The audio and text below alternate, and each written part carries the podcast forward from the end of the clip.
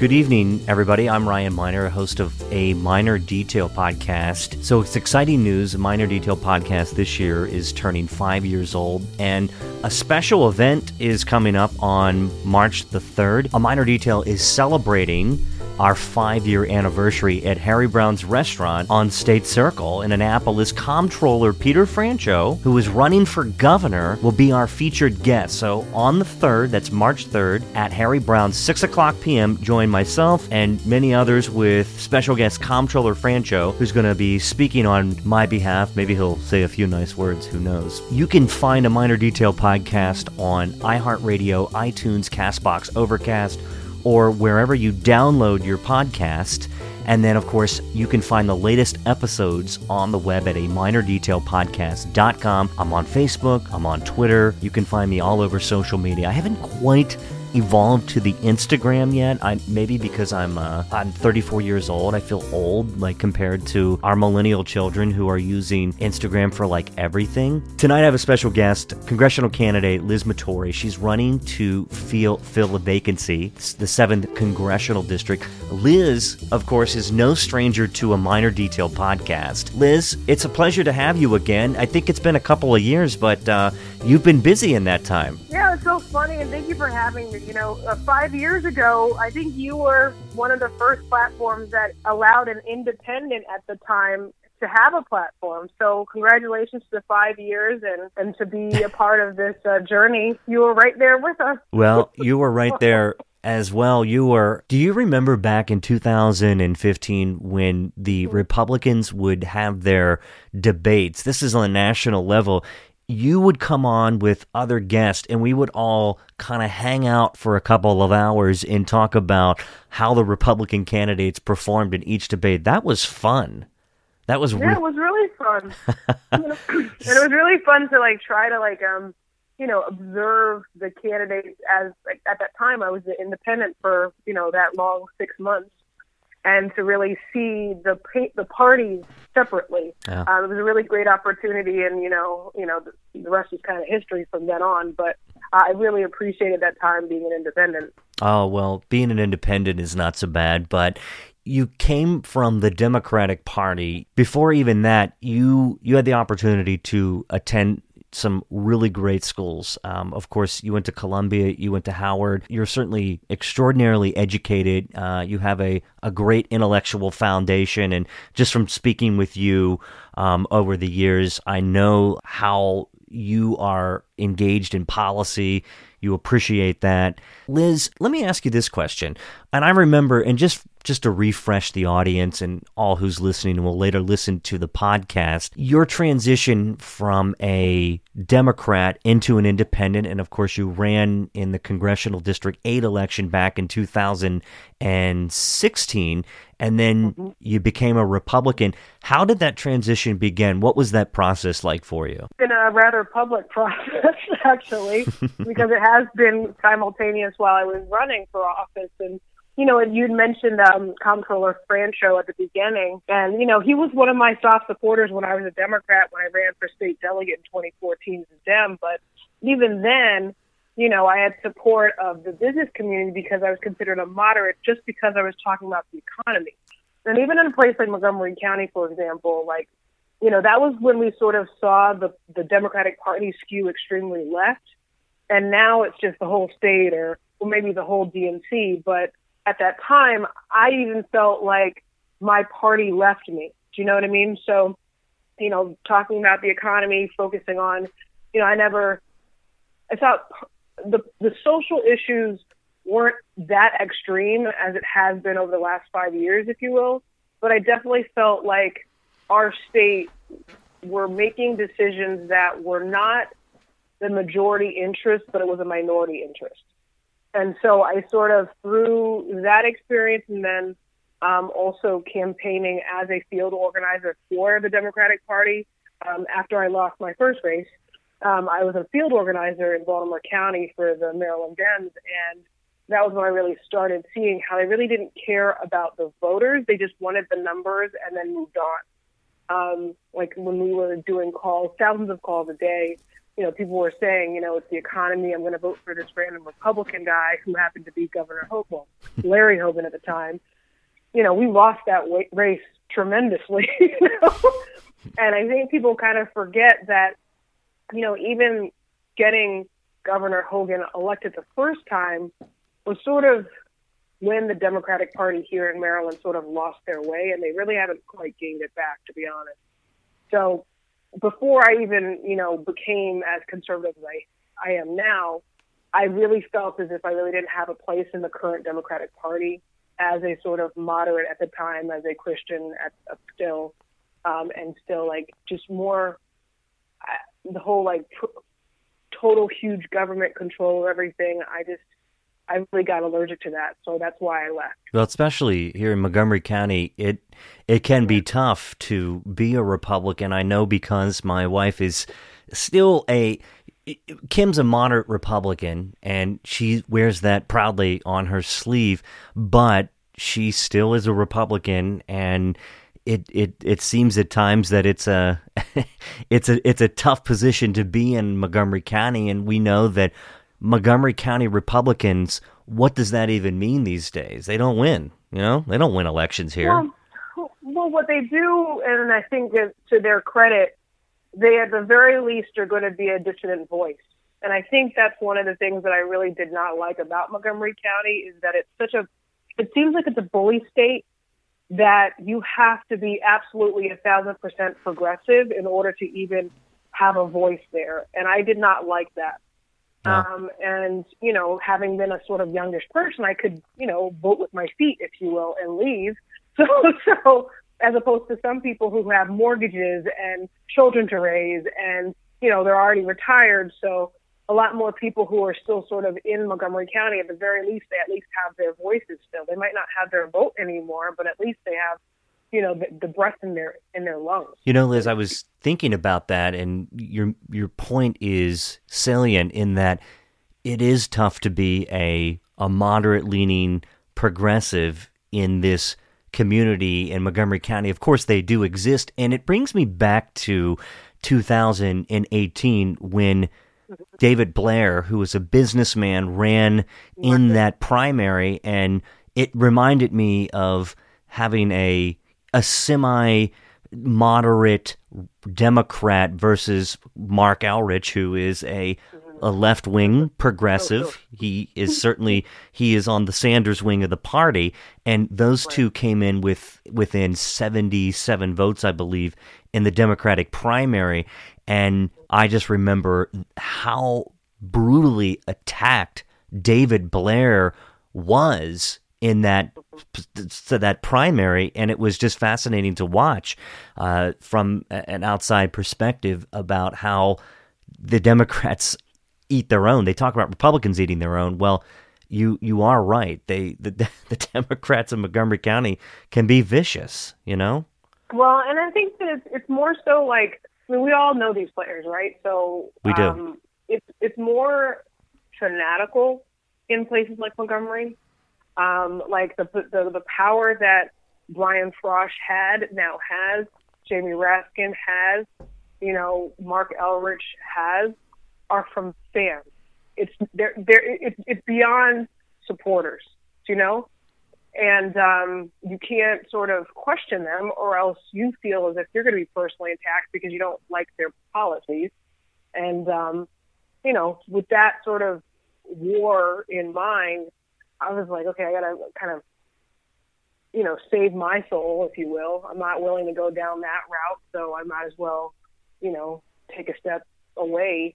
I mean, it's really, I mean, I didn't want to move, you know, thirty miles away from my mom because that's what ended up happening. But um, I definitely felt as if citizens, average citizens, are not being listened to in Montgomery County and you, other parts of the state. So after you became a Republican, you ran in the eighth Con- eighth Congressional District, and then two years ago, you were the nominee in Maryland's second Congressional District in Baltimore County. Liz, right. In two thousand eighteen, what was that experience like? You were the party's nominee. You had a platform. You earned several thousand votes in that election. You went up against a longtime incumbent, Dutch Ruppersberger. Describe what that election was like and detail some of those issues that were present then. Yeah, well, that's um, another you know example of another gerrymandered uh, district. A lot of people are saying, "Oh, you're running for the third district in you know three election cycles," and I'm like, "Look, there's injustice throughout the entire state, and if I am able to, I will fight you know the best battle." And I do still think that Dutch Ruppersberger's district is the sort of weakest district, if you will, not just because of the thirty-five-year incumbent that is literally just sitting on his laurels and not really representing, just saying that he's Dutch and then people vote for him, which I think is totally disingenuous. There are also five jurisdictions. It goes all the way up to Havre de Grace, down to Fort Meade, mm-hmm. and over like a sliver of of, um, of Anne Arundel County, Howard County, Baltimore City, Baltimore County, and Harford. So, you know, another example of, you know, our representatives not caring who you know, real representation. They just want the state at this state, you know, Democrat enclave. So that's the big issue there. Um, the fact that it's, you know, bringing five jurisdictions in, but at the same time, you know, several years ago, people always told me that that was the quote unquote racist part of the state.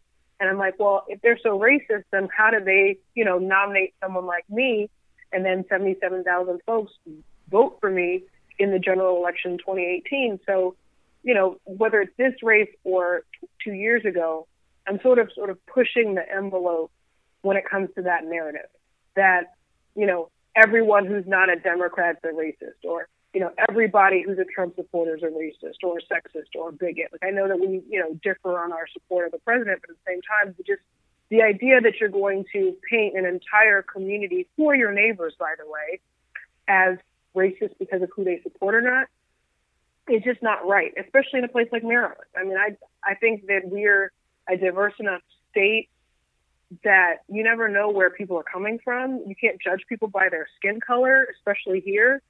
Um, so that's why I, I do what I do, because it's just not it's not fair to, to uh, fellow citizens to sort of, you know, paint that broad brush. Do you know what I mean? I... I hear you. You earned seventy-seven thousand seven hundred eighty-two votes in the general election against Dutch Ruppersberger. Um, forgive me, I don't know the total percentage, but of course it is a tough... It's about twenty-five, twenty-six percent. Same, same percentage that most, you know, Republicans end up getting. Even still, though, that was a, a feat, an accomplishment. You became the, yeah. the party's nominee. I'm sure you've learned from that race. Liz, what were those major takeaways? What was those personal educational experiences and uh, lessons that you learned from your uh, your first major nomination as as the party's nominee in, in Maryland's second congressional district? Right. No, that one was a huge win for, I, I mean, honestly, the regional party. I mean, a lot of people were sort of focused on the governor's race, as they should have been, but for the people who supported, like, you know, the county the county Republican women's clubs and the central committees who were, you know, within those jurisdictions, we sort of were able to like rally together and had a really great Republican, you know, um, like ballot that, you know, people could sort of say, this is our Republican ballot. And as diverse as it, as it was, I know that we don't vote on party, um, you know, identity politics in our party, but we were all proud to say that, you know, I am, I was one of only six black women nominated across the country at that time for Congress as, as Republicans. You know, we had a lot of good, you know, big tent candidates on our ballot. Some people were moderate, some people were conservative, some were pro-life, some were pro-Israel. Like, there's so many different people who make up the Republican Party, especially here in Maryland. I think it was a really proud moment to say, like, you know, I'm one of the so-called, like, like bannermen. Um, which I really would love to do again. But, you know, maybe because of that success, there are even more people who have sort of stepped up to the to the plate and, and tried to run, which I think is, it's a blessing and a curse. but um, but nonetheless, um, you know, nobody can ever take away, you know, the fact that I was the twenty eighteen nominee. Um, and I'm always going to love being that footnote in history, because it's literally a footnote. Well, Liz, you said that your pastor texted you to, and asked to you to run for the vacant seat that was left open, of course, when Congressman Elijah Cummings passed away last October. and you decided to, to jump into the race. And so far, there's how many Republican candidates? Is it seven or eight? Am I? Is well, that? There, there, yeah, there were eight, but now there's seven because Reba, Reba is moving to three. She switched her, um, um, I guess, um, district to district three, not district seven anymore. Oh, I didn't know that. Yeah, she switched on Friday. Well, that's you're breaking some news and something that I should have been on top of. So therefore, I'm, oh. I'm not, I wasn't familiar with that. So, so far, you're in the in a Republican primary and a heavily Democratic area. Now, Liz, let me ask you. In fairness, when in some of the constituents, they might ask, "Okay, Liz, you ran for eight, you ran for two, and you now you're running for seven. Is it fair to say that some of the constituents might have concern that you're district hopping?" Um, yeah, except for the fact that the lands are so gerrymandered that it's really interesting to see that seven actually bridges the two together. Mm-hmm. You know, um, I really missed the opportunity for representing a rural community. Like District eight actually has half of it in a rural um, enclave. District two doesn't really have that, but District seven kind of blends District two and District eight together. Um, so that's really sort of like a bridge district, in my opinion.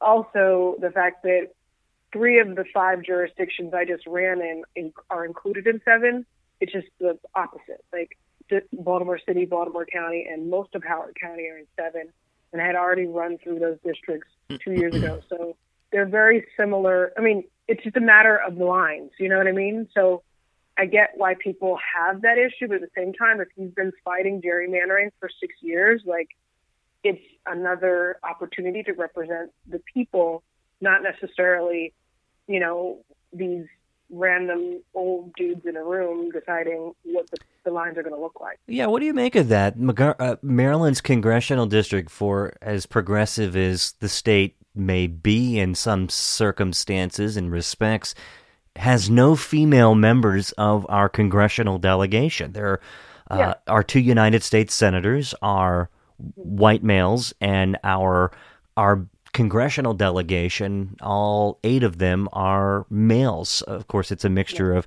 um, African Americans and, uh, and and Caucasian men, but still, we're lacking some diversity there. What do you say to that? Well, I say, you know, you're making my point. Like, this is not the first time, and it certainly is not the last time, that the Democratic Party specifically has had plenty of opportunities to, you know, get this identity in. If they really cared about, you know, gender, if they really did care, they could have. Whether it was an Aruna Miller in District six, Donna Edwards for state for for U S senator, Larry Hogan was actually pushed out of the primary in District eight in twenty sixteen. So, you know, this is this, and then now they're, for better or worse, I don't care what you think about Maya Rockman Cummings. When there are three other, Repu- I'm sorry, women running in the Democratic primary, all four of them are being eclipsed by Kwesi and Fume. So, you know, people can complain about me leaving the party, but at the same time, it's like, if they really were about the business, we should have a more diverse delegation. If they, but they really don't care. Do you know what I mean? What do you make of the current crop of candidates in the Republican field? I know that one of your opponents, who, who I've I've interviewed, and I'm I'm not talking about the legendary Ray Bly, who I I I planned to interview. That should be fun, and I, I reached out to him, and I don't think I think Ray Bly is up for anything these days, and he he's made some interesting videos, but. Liz, you're running against um, one of, I, I don't want to say against, but in the same field on the Republican ticket against yeah. Kim Klacik. And I, I'm just looking at your Twitter account now. And for anybody who's just tuning in, I'm talking with Liz Matory. She is a Republican congressional candidate running in the seventh District special election. And you can check her out online at vote for liz matory dot com. That's her website. Liz, on your Twitter feed, you yeah. you had called out uh, Kim Klacik, and you had asked, hey, Katrina Pearson and uh, Par- uh, Brad Parscale, who's Donald Trump's campaign manager, Did you approve of this? She's for O T, over-the-counter birth control, and she's not conservative. Are you? Um, what do you make of Miz Clay or Missus Klacik's campaign? Um, and are you? It, it it feels like you both are kind of battling this out. Uh, you know what? Um, there are several different uh, thoughts I have about Kim. Um, I think. I'm sure she's a wonderful person, but for me, I'm really concerned about having a true conservative as our nominee.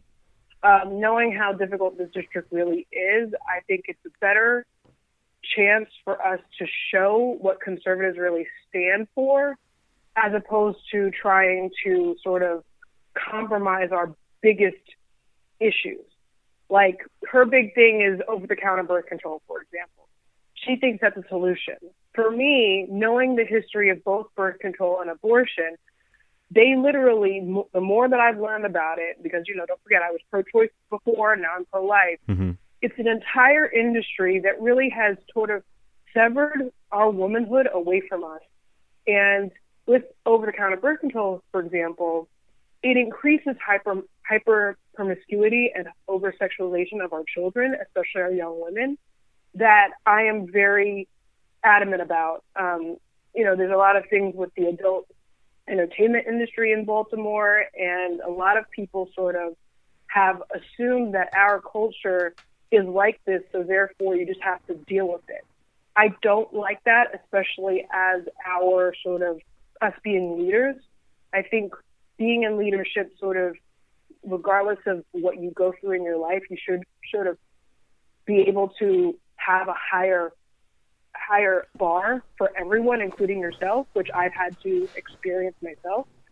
So with that issue alone, I feel like as a conservative woman, you shouldn't be espousing hyper-progressive policies. Like, that's just not what we should be doing with our nomination. Um, and also, on top of that, you know, she's using President Trump's image and saying that she's going to the White House and all, but, like, backstory is that she got access to the de- like one or two of the Demo- sorry the, the, the Trump operatives, mm-hmm. and you know got a bunch of email lists, got fundraising and all that stuff. But now the Trump campaign's like trying to distance themselves away from her, but she's already sort of let that sort of cow out of the pasture. You're saying that so the Trump organization is distancing distancing themselves from Kim? Yeah, they've tried to, but. You know, she's she's doing what she thinks she needs to do, and and quite frankly, more power to her. Um, I wish her well, but I do think that Republicans in District seven will do their research, and that's pretty much all I'm going to say about that matter, because I think that um, they will be able to find more about the candidates and make their decision based on the reality as opposed to the perception. Fair enough. Let's talk about some of your policies and the platform for the seventh District. Of course, it compass, encompasses a large portion of Baltimore City.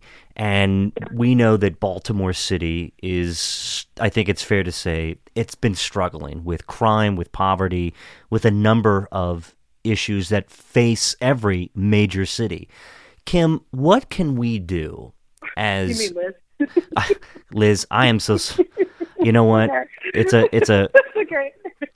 I, I. It's. It's just one of those senior moments. I'm telling you. Um. No, forgive you're me. You're younger than me, bro. I know. I know. I'm only thirty-four, and you're like what, thirty-five? So. Whatever, dude. I'm turning the big four zero in two weeks.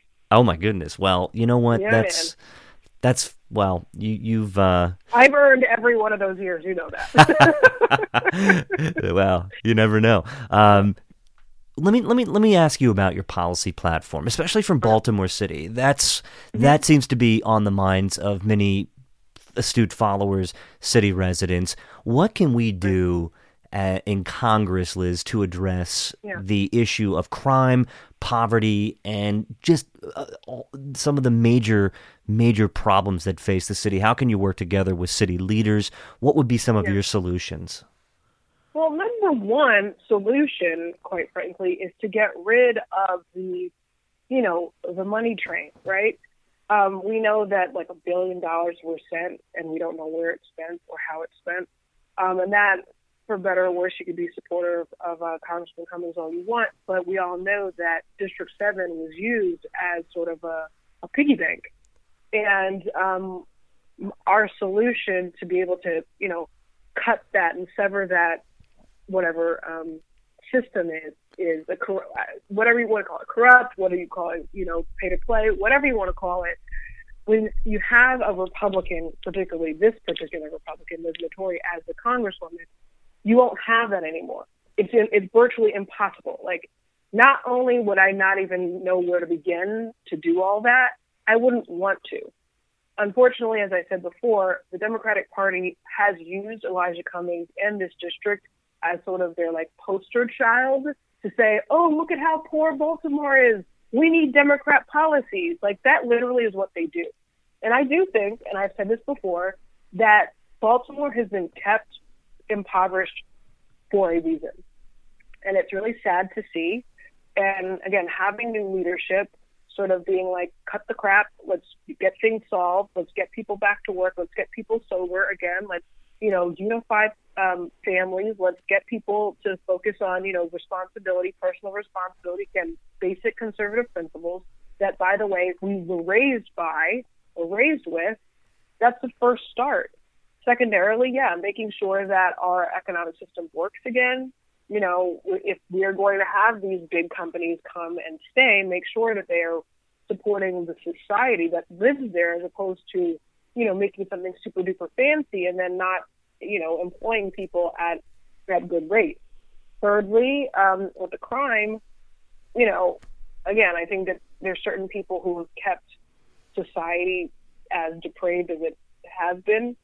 Um, I think that our police have been just totally, I don't know, just emasculated from what they've had to suffer from over the last seven years. And there has to be a recalibration. Like, is there corruption? Sure, on all parts. Let's clean it up, and let's make sure that these neighborhoods are safe. Because people want to focus on crime, but criminals are, you know, the victims of crime are their neighbors.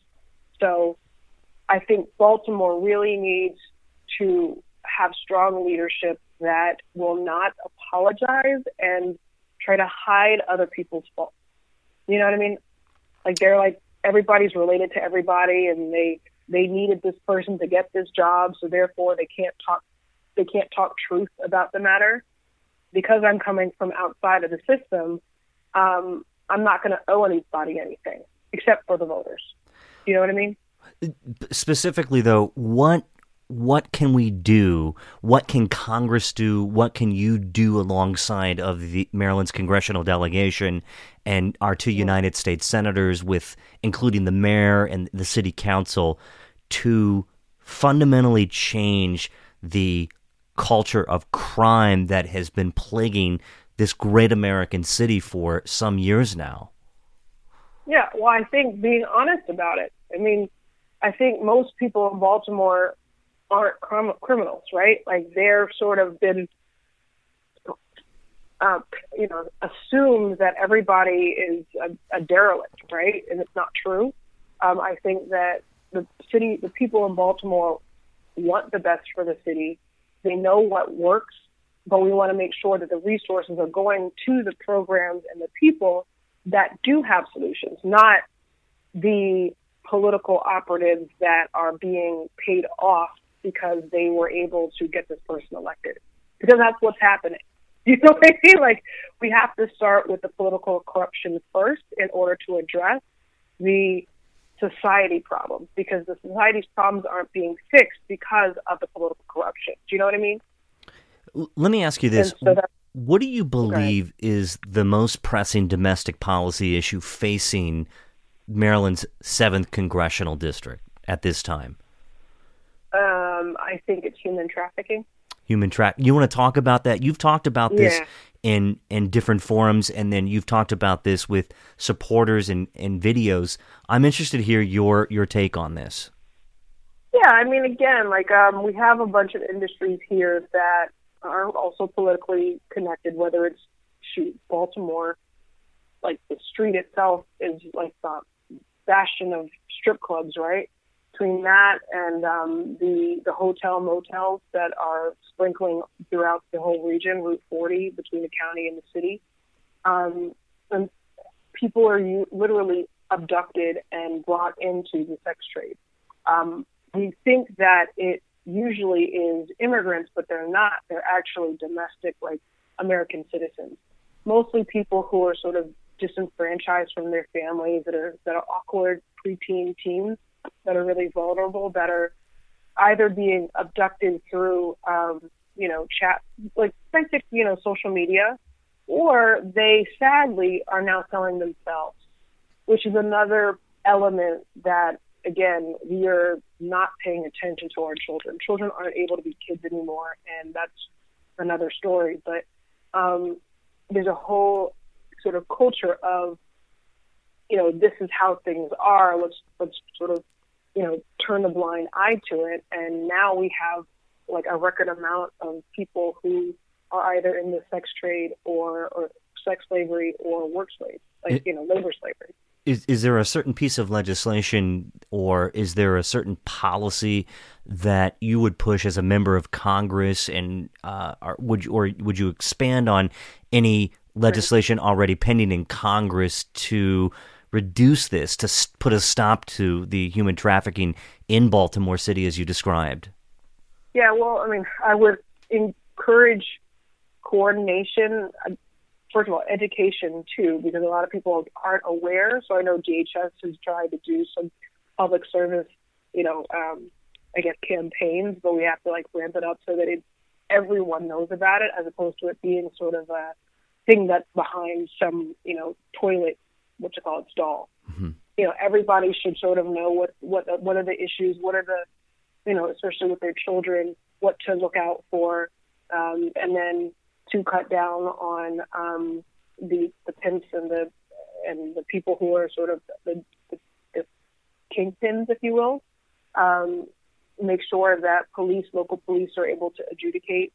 Um, there are a lot of people who sort of, again, because there are some notable people who are involved in it, they aren't allowed to to, to adjudicate. So I want to make sure that the people who can do the investigations have the support of the government when the government's supposed to do it, you know, um, and then move it from um, identification, prosecution, and then um, imprisonment. Liz, so, you mentioned basic, but you know.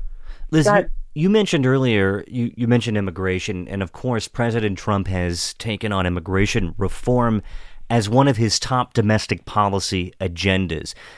Do you support the president's immigration policies, and what changes would you make to ensure that every immigrant has a chance at the American dream?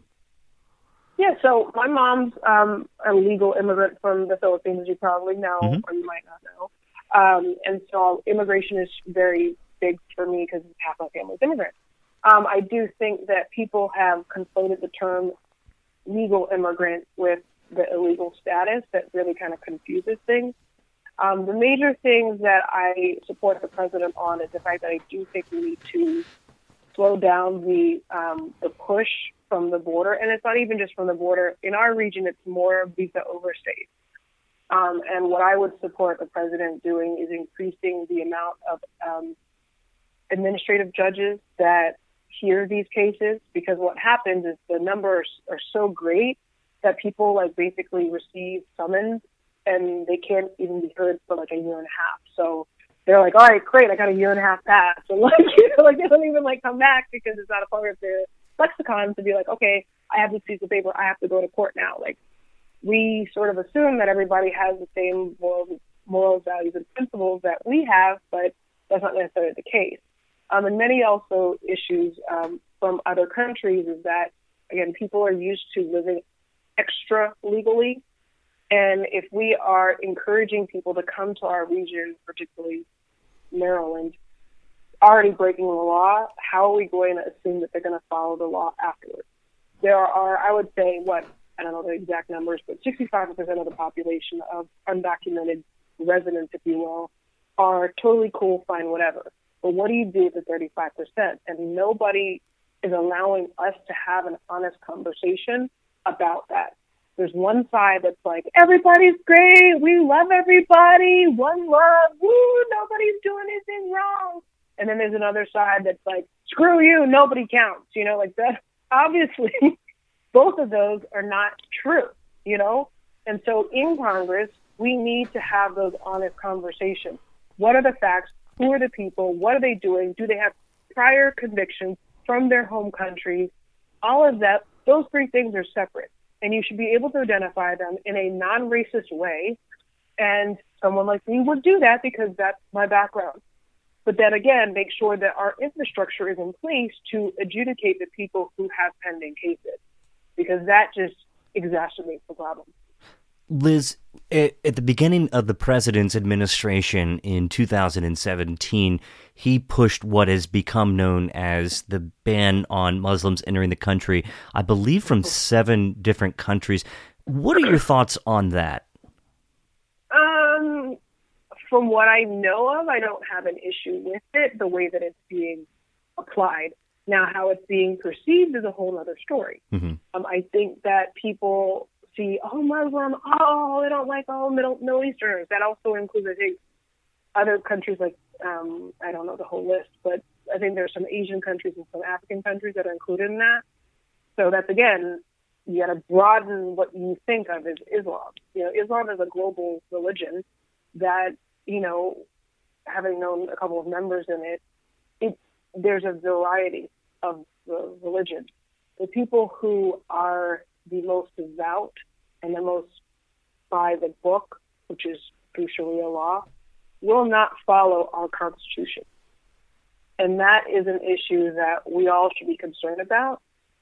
And however you address that, I do think, again, you should have a sober approach to protecting our country from people who literally will not fall within the confines of what everybody else is, is governing through. Um, and again, that shouldn't be color-based, whatever-based. It is, fundamentally speaking, two people have two different understandings of whose law they should follow. And I think more of us should be educated in the different, particularly the major religions in the in the world, and know where people are coming from, and, and, and know that, you know, not everybody is means you well, and not everybody means you well. Uh, let me switch over to the economy. Liz, the mm-hmm. economy seems to be in good shape. It's moving in a forward direction. The stock market is doing well. Unemployment is down. These are economic indicators that would support the the re-election of this president. That seems to be a, a key argument in the president's game plan, in his campaign strategy, to to show, look, hey, the economy is actually improving and things are looking up. But let me ask you this question. Some of his trade policies uh, seemingly uh, are controversial, right? And he's he's going into the direction of imposing tariffs, and soybean farmers are unhappy with him at this time. And some of the countries, of, or rather, some of the companies have moved out of certain uh, states and whatnot. What do you make of the the current economy? And is the is the president's take on trade, is that something you share with him? Do you support his policies?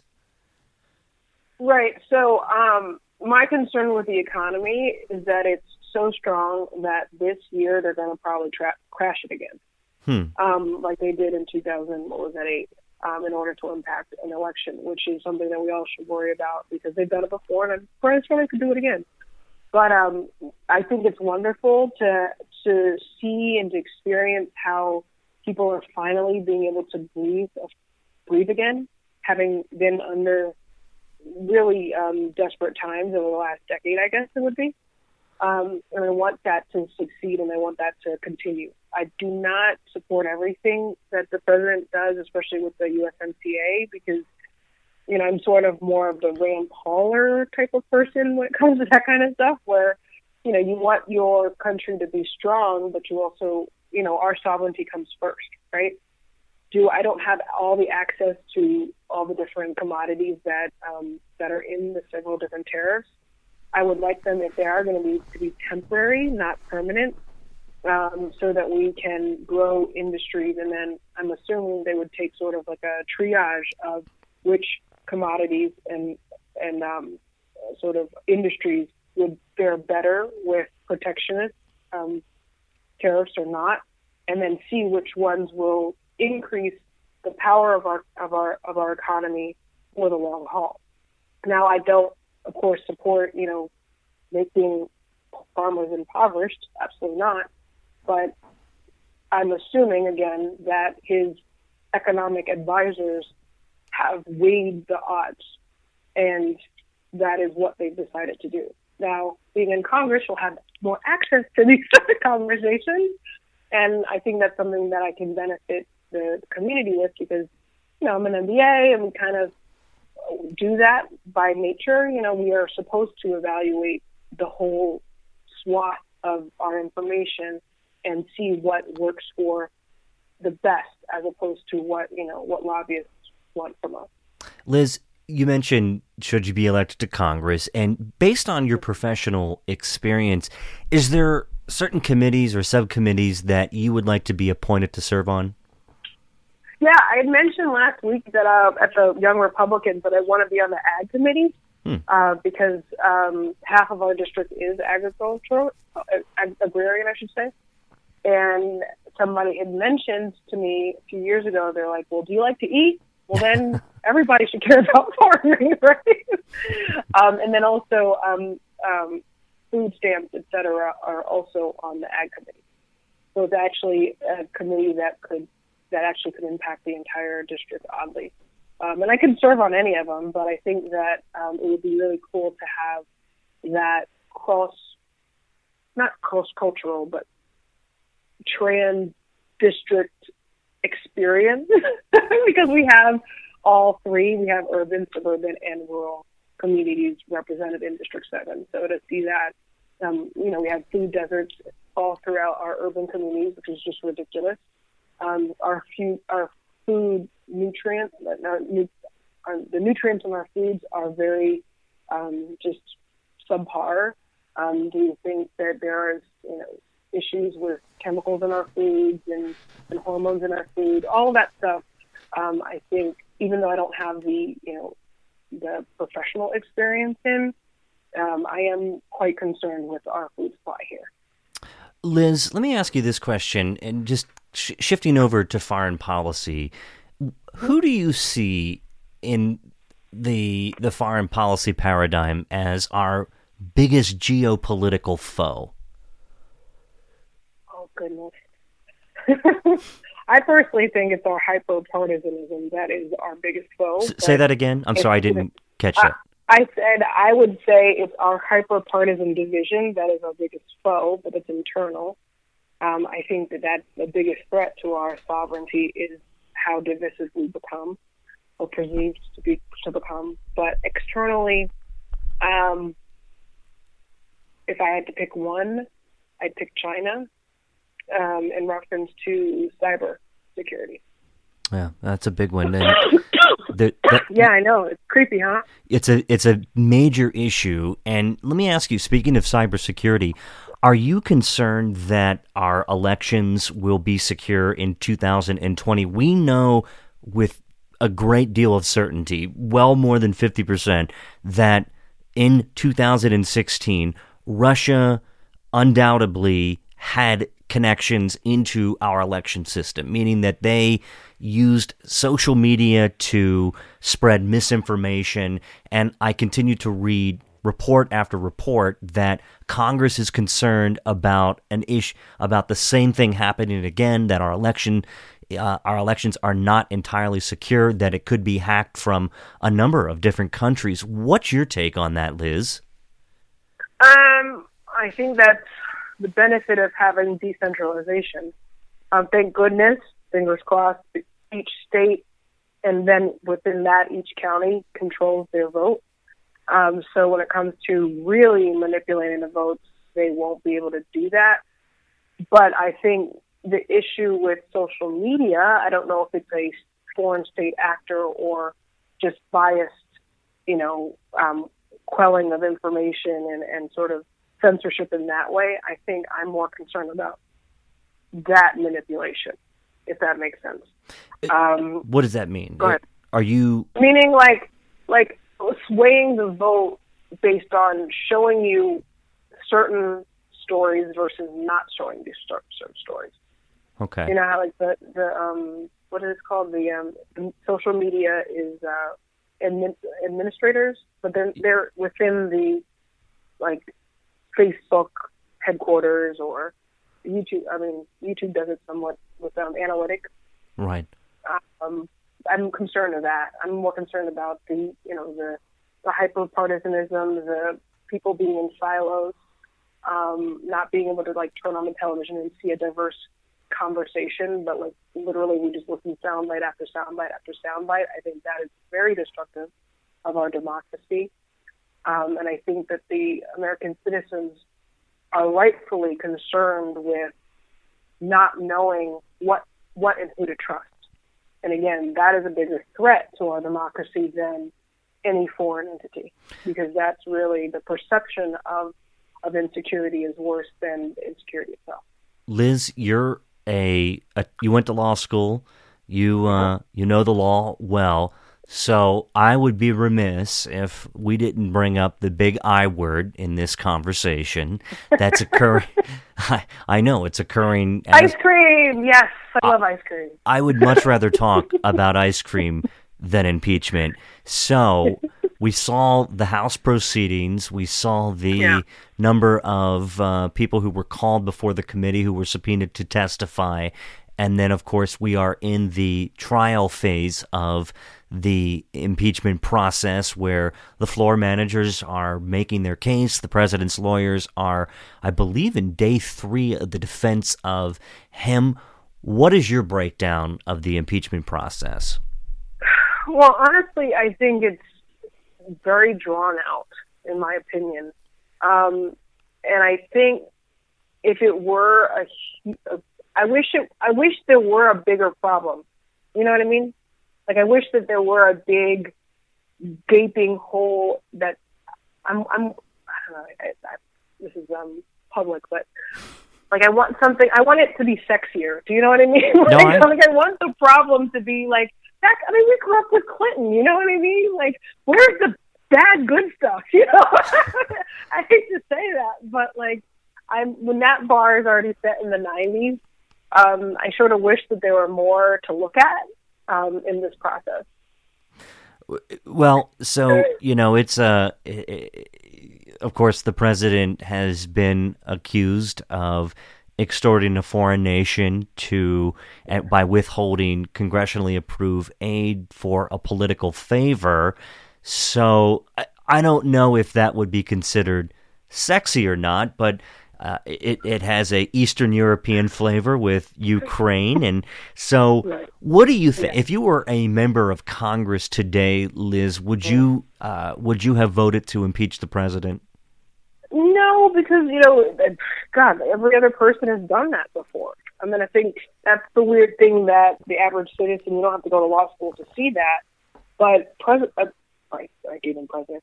Vice President Biden literally was like um, joking about how he was able to keep money away from people until that other person did what he wanted, you know? Um, and that's what I feel is the problem. If you were going to set this precedent now, then you would go, I would push for the, um, the prosecution of all prior administrations from doing whatever President Trump has been accused of doing. I would apply that on on the other ones too. That's my problem, but they're not going to do that. And so if they're not going to you sort of apply the law fully, equally throughout all administrations, then don't. Then why are you doing it? The only reason why you're doing it now is because the political means to an end, you, and that's the sort of problem that I have with it. That has been a primary argument of the president and his legal team and his. and his team, that they are looking to upend the results of the two thousand sixteen election. So do you do you buy into that argument? Um, I think there's a like a little checklist that people are looking at. I mean, even our uh, Congressman Jamie Raskin, his first conversation that he had in Bethesda with his supporters was, we are going to find a way to impeach this president. And that was right after being sworn into office in twenty sixteen, in twenty seventeen, if you will. So again, like, if you know that Jamie Raskin, our congressman in District eight, swore to impeach him since January of twenty seventeen, then of course I have to be worried. You know, so you're basically seeing our president, our duly elected, in my opinion, president, govern our sovereign nation, looking for him to be tripped up. Do you know what I mean? So they can immediately get him out of it, so that, what, they're going to import someone else? Because, oh, by the way, Vice President Pence is the next one in line. And he, by the way, is a lot more conservative than the one that you have now. So I don't know why they're doing it. I really don't, unless it's just political. Liz, on your website, you list mm-hmm. twenty twenty official endorsements. You've been endorsed by Ambassador Alan Sauerbrey, who, of course, was a two, two-time candidate for governor in the state of Maryland in the nineties. You have been endorsed by uh, Lauren Arakan, by Trent Kittleman. These are some heavy hitters in Maryland's Republican Party. So clearly you have amassed some support in the traditional Republican conservative establishment in in the state. So um, do you think that would translate into into votes come February the fourth, when the general election is going to be held? Well, I hope so. you know? Sure. I mean, if anything, you know, for us, um, we decided to at least band together because we've been at this for a while. I mean, I think, again, being a Republican in Maryland is not an easy thing. You know, you know, you might have known. Um, and, um, we kind of felt like, you know, this is an opportunity for us all to come together and say, you know, we've been working on this. We really want someone who, quite frankly, everyone involved has helped me along the way through my journey. Like, you know, you remember when we, when I was green and I was like a new Republican, and I was like, what is a rhino? Like, I don't know what that word means, you know, to, to being who I am now. I mean, everyone has really helped me understand the issues, connect with the voters. You know, every community that falls within District seven, um, each one of those um, endorsers, if you will, um, have already been leaders within. So I do pray that, you know, their supporters will in turn become our supporters, and we can really represent the district fully. That's that's our goal. What are you focusing in on in the final weeks of the campaign? What's your message to the voters? Yeah, the final week. I guess next week. I guess it is. Yeah, next what? Next Tuesday, right? Yeah, next Tuesday. Wow. So yeah, no, thank you. I mean, honestly, like, having this opportunity to to connect this way has been really great. We've had a lot of good, you know, organic media hits, um, and just you know, for voters to go out and vote. Number one, this is a one and done. Only February fourth. Um, research the candidates. I do believe that this is an opportunity for us to have a pro-life, conservative, very, very now conservative person to represent our district. Mind you, I'm also coming from a civil rights background. So when people are wanting to identify how to, you know, like, balance the conversation and understand where people are coming from, I'm coming from that community to begin with. And I haven't left it. I just have broadened my ideas to include conservative principles that, by the way, we came from originally.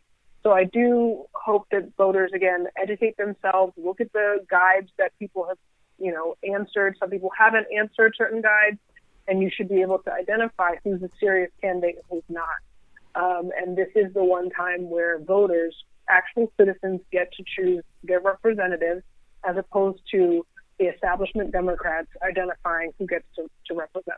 So for all the people out there who are completely confused about the process of the special election. Yeah. Let me include myself in that category. Uh, let me see if I understand this correctly. So you go on to the primary next week, and if you yeah. are successful in the primary, does that, of course, that would mean that you, do you advance automatically then to the April primary, or are you already on the ballot in that primary? So it's as if we have two different elections going on at once. we have the special election, which is the primary is February fourth. The general, so from that result, we'll have one Republican and one Democrat. Those two people will then run April twenty-eighth against each other for the special election. Mm-hmm. That is only for the next eight-month term that Elijah Cummings died in. The April twenty-eighth is the normally scheduled primary for the twenty twenty-one term. Okay. So you you basically, district voters in seven will vote for two people. They could be voting for two different people on April twenty-eighth. I see. So l- here's my question to you. When when is the next Congress? When would someone, what as soon as, let me rephrase that. When is when is the point when someone is going to be sworn in as the next congressperson? Um, that would be sometime early May. Whoever wins the general election April twenty-eighth of the special.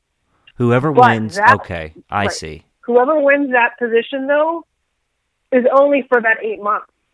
Because in April twenty-eighth, the regularly scheduled primary is happening for the twenty twenty-one swearing in. Right, okay. And so it's two different elections, but the candidates, so one Democrat and one Republican, will then face off to... Uh, to serve out the remainder of the late Elijah Cummings' seat, and that's going to be decided in April, correct?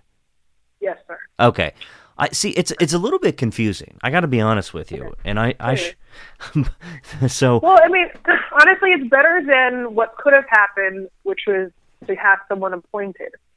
Yes. And that wouldn't have allowed a democratic process at all. I agree, and I think that the the more democratic the process, the better. Having voters make that direct decision instead of a central committee or uh, whatnot, right. I'm all supportive of that. Liz, it's been a nice conversation. It's been fun. I'm glad that we could catch up, and I really appreciate you spending time on a Minor Detail podcast tonight. So uh, what's your what's your final message to voters in, in this final week? Yeah, well, first of all, thank you for having me again. I really sure. appreciate it, and congratulations on the five years. Thank you. Uh, my message to voters, again, is please vote. You know, go out and vote. I would love for you to vote for me. Um, I do believe that we can actually win this race with me specifically because of my former Democrat self, now Republican self. Um, but with another Republican, we'll just sort of, we won't have a, a, a message, really. Um, it won't be a, a useful message, to be honest, because the traditional Democrat will be anxious about voting for a Republican. But for someone who was a former Democrat, a former field operative for the Democratic Party, they will understand where I'm coming from and then make the case to vote for another Republican um, coming into the general election. So I do pray that they pick the right Republican, but I definitely, definitely beg for people to come out and vote February fourth. February fourth is the date of the special election. Even if it's cold, I encourage people to get out and vote, and they can check out Liz Matory, who's running for U S Congress in the seventh Congressional District, at vote liz matory dot com. Liz, you are on Facebook, you're on Twitter, you're on social media, you are a pro- prolific social media user. You uh, release several YouTube videos that explain your positions on policy and just generally your political philosophy. So if you want some more information, I encourage listeners to check that out. Liz, I appreciate you coming on tonight on a Monday night, and I wish you the best of luck in the primary. Okay, thanks so much, Ryan. You bet. Take care. Thanks, Liz. Okay, that was Liz Matory. She is running for Congress in Maryland's seventh Congressional District. Check her out, vote liz matory dot com. My name is Ryan Miner. This is a Miner Detail podcast. Find me on the web at a miner detail dot com. I'm on Facebook. I am on Twitter.